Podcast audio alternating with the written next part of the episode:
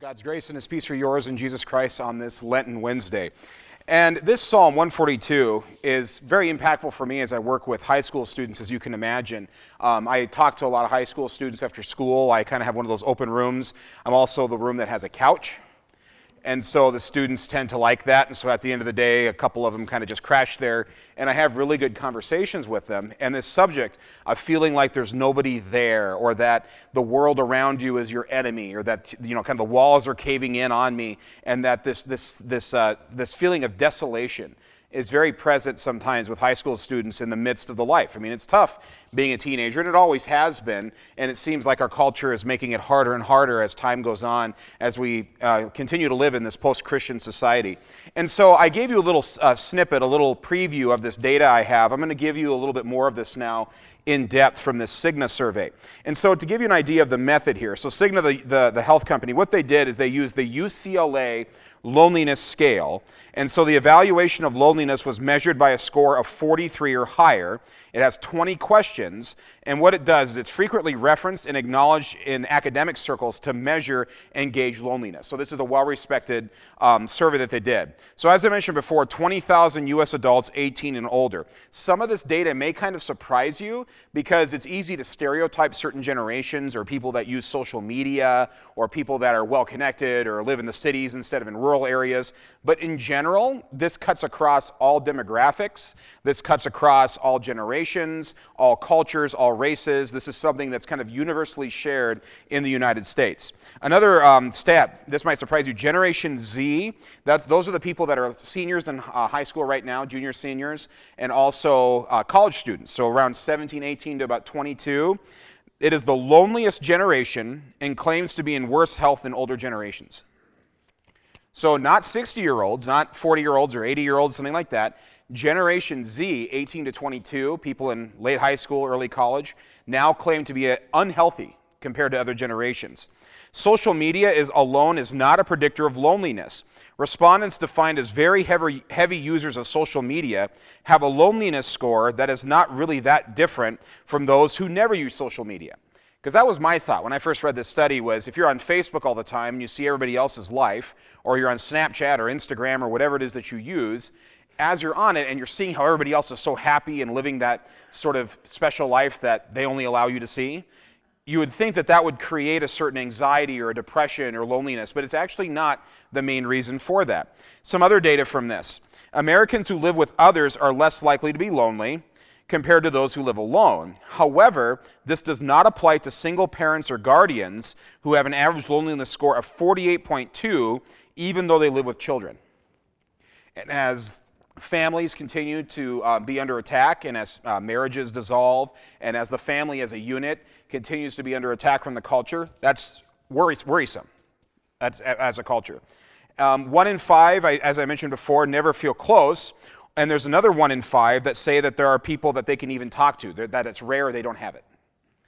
And so, we, again, I, I, I don't want to depress you with this data, but it shows you the nature of where we live, and we are not immune. I myself, as somebody who's you know, in the high school and I'm always busy and always working, and I have a wonderful wife at home and I have four kids, there are still moments where you can feel isolated.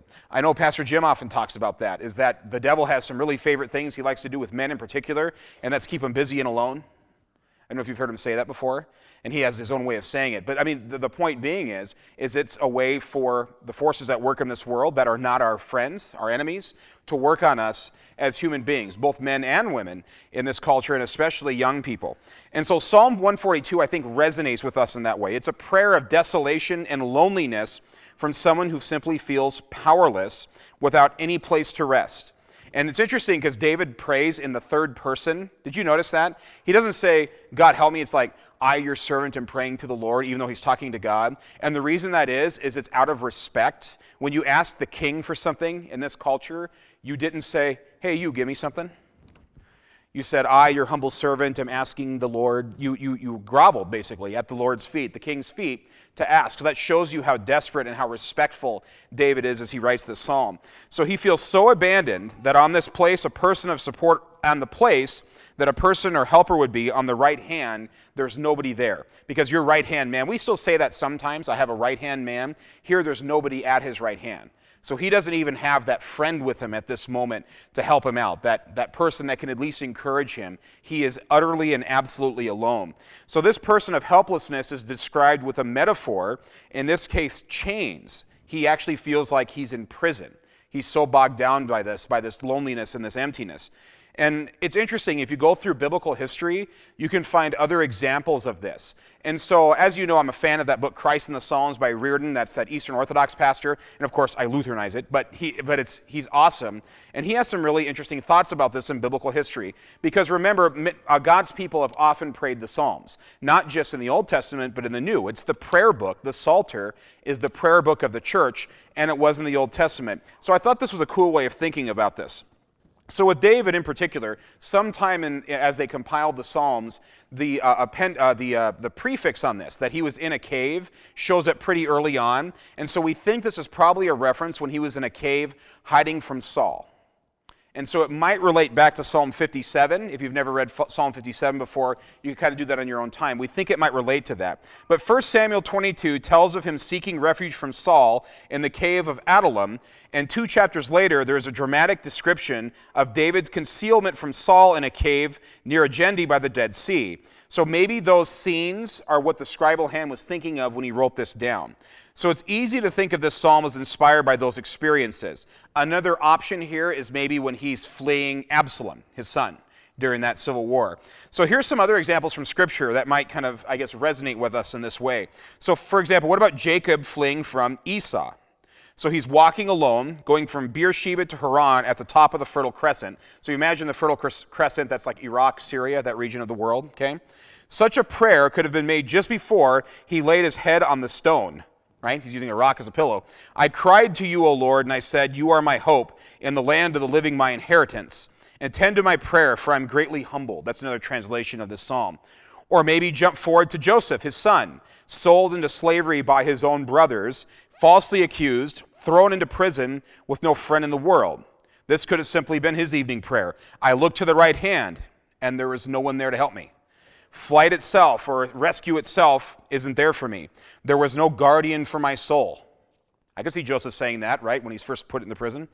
The sentiments of the psalm also fit with Elijah, living in secrecy in the desert, then making a long trek down the Sinai, pursued by the forces of Jezebel, and he meets the Lord at the ancient cave. That story, by the way, is one of the coolest parts of the Nativity story, when there's like this living history of the people, right? And the Lord wasn't in the wind, and he wasn't in the fire, but in a still small voice and they keep telling that story and it shows you how communally they're, they're remembering this history this salvation history. I love that part of the nativity story because that oral culture was so strong. So at that cave think about this. He might have said even as my spirit takes its leave of me you are the knower of my paths. In the way i walk they have hidden a snare for me. Jezebel and ahab were certainly doing that.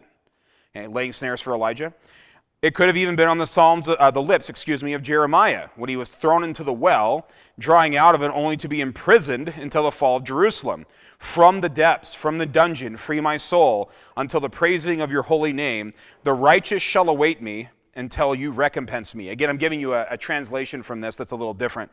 No effort is needed to hear this prayer welling up from the throat of Job as he's sitting on the dung heap um, basically, nobody can console him. His friends are certainly not helping, right? So, with my voice I've cried to the Lord. With my voice I've prayed to the Lord. Before him will I pour out my prayer. My desolation shall I declare in his presence. Job had every right to pray that prayer, right? So, you're seeing this theme throughout history. And then, of course, even more than this is, of course, Christ himself when he's abandoned during Holy Week the man of sorrows and acquainted with grief, abandoned by his closest friends, betrayed by one of them, and denied in public by another, but finding his sole refuge in the Father. And that's the good news about this. And that's one of the reasons I chose that Hebrews passage, which often talks, the book of Hebrews in general is one of my favorites, because it often talks about the great high priest who commiserates. He knows what it's like to be a human being. We have that great high priest so we can approach the throne boldly. All those passages are so great during the season of Lent because it would be very tempting for us in this lonely culture to say, I don't have a shot. I'm surrounded by darkness. I have all these things that are happening around me. My friends are having all these issues. They can't help me. They're having the same issues I am. That seems like that the culture is darkening, that sin is getting worse, that people are rejecting God and in some cases, even actively opposing him. So in a culture like that, relying on somebody who has been there is awesome. Because otherwise we would have no hope in the world.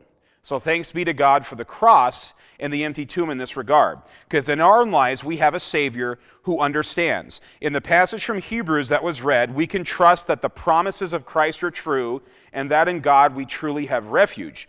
So when you do feel alone or overwhelmed by your sin or the brokenness of this world, when you're just too busy and you can't ever slow down, and whatever it is that's uh, uh you know, assailing you in your life, know that you're never alone and that in your weakness, you triumph in Christ alone through the cross, and of course, after the cross, the empty tomb. So that's my thought for you tonight. Amen.